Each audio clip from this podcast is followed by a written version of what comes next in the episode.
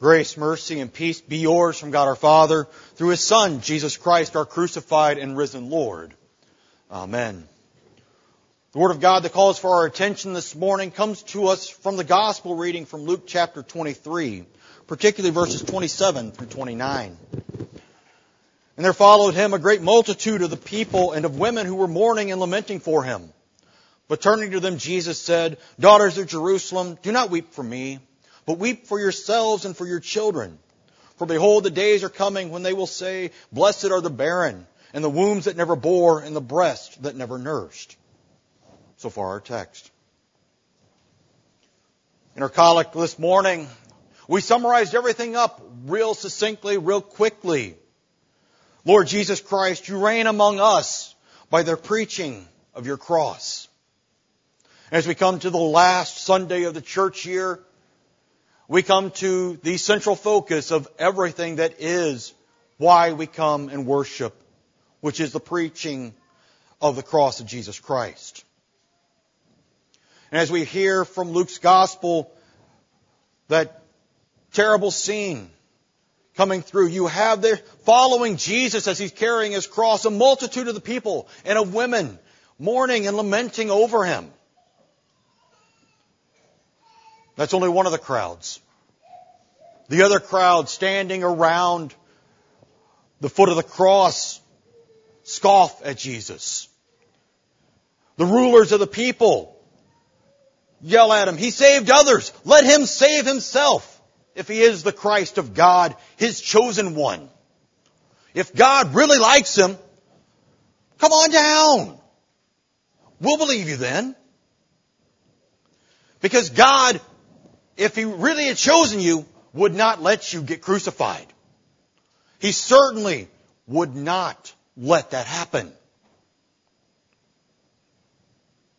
But we see throughout the Old Testament, the pictures of Jesus that show up are pictures of his death.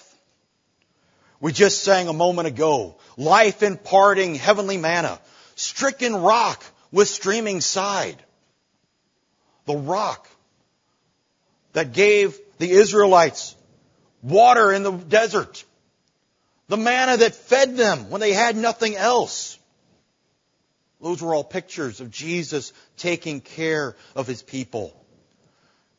God choosing his people and taking care of them. But to the rulers, yeah, no. There was nothing there. They saw this as a defeat for this rebel rabbi. But in that cross, he was reconciling to himself all things, making peace by his blood. Once again, that stricken rock with the streaming side. That a little later in the reading talks about the blood and water flowing out from the cross. But the rulers aren't the only ones. There's the soldiers.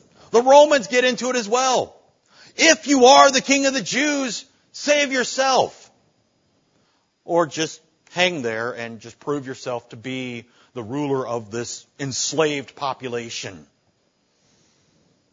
Show that you and your people are truly nothing in the sight of Rome.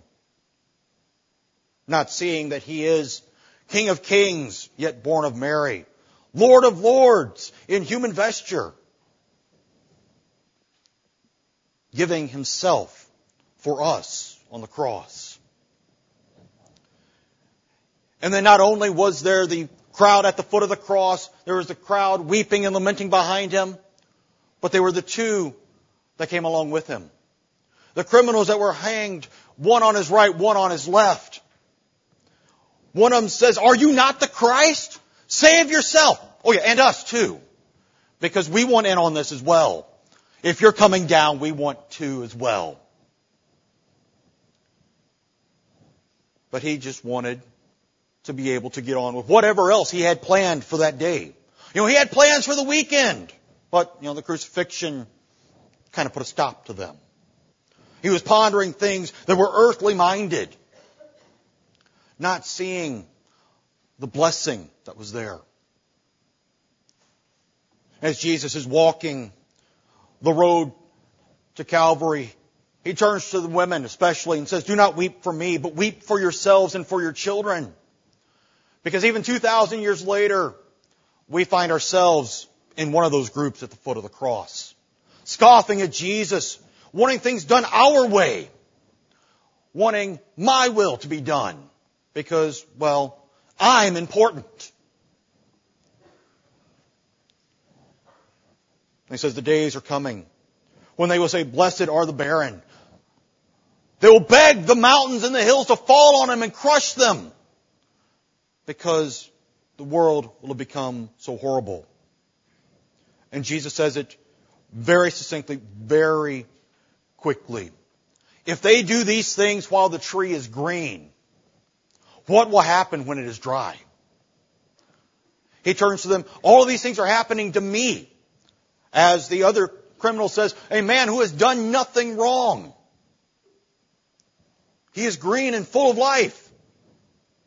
The criminals, the women mourning, the rulers and the, the soldiers at the foot of the cross, you and me, we're all dry, rotten, no life in us at all. So if all this happens to Jesus, what hope is there for you and me? We weep for ourselves because we see, as we said at the beginning of the service, that we are poor, miserable sinners that deserve nothing but temporal and eternal punishment. But then we get to the gospel reading and the crucifixion. We get to the preaching of the cross, where even in the cross, God is our refuge and strength, a very present help in trouble. Because as we also prayed in the collect this morning, forgive your people their offenses, that we, being governed by your bountiful goodness, may enter at last into your eternal paradise. How can we pray that if we're weeping over our sins? Because that first word from the cross, as they're driving the nails into his hands, Father, forgive them, for they know not what they do. So he's saying at the very beginning of the service, Lord Jesus, think on me and purge away my sin.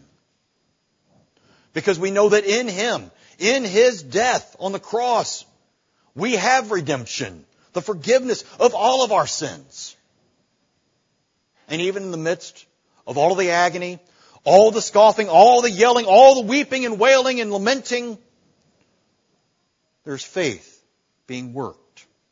As we have the thief on the other side, who derides the one railing at Jesus, do you not fear God, since you were under the same sentence of condemnation? And we indeed justly, we deserve this. But this man, he has done nothing wrong. Nothing. So he turns to Jesus and says, Jesus, remember me when you come into your kingdom. That is the prayer of every Christian, especially as we come towards the end of our own lives. The knowledge of our own mortality coming to us. That Jesus remembers us that He gives us a quiet night and peace at the rest as we pray in Compline.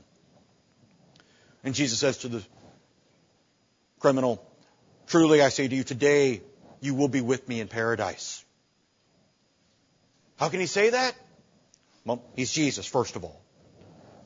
But he, on the cross, is transferring all of us who have wept over our sins out of the domain of darkness into his kingdom of light, His kingdom of blessing and glory.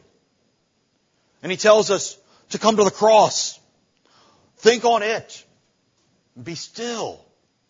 And know that I am God. I will be exalted among the nations. How? By the preaching of the cross. By the hearing again and again of His dying love for us. His resurrection glory that is there for us. Glory that was there even in the days of Malachi. As he writes that a book of remembrance was written before God of those who feared the Lord and esteemed his name. They shall be mine in the day when I make up my treasured possession. What greater blessing is there for those who have truly been troubled by their sins, those who have been washed in the blood that has flowed from the riven side of the rock as he hung on the cross. Those who get to hear the words that you are my son, my daughter, in whom I am well pleased. Not because he's just kind of glancing over all of the sins, but he has washed them all away. Taking them all away. Remembering them no more, but remembering you. As you stand at the foot of the cross, praising God for the great blessing of this chosen one who has chosen to die and rise again for you. Amen.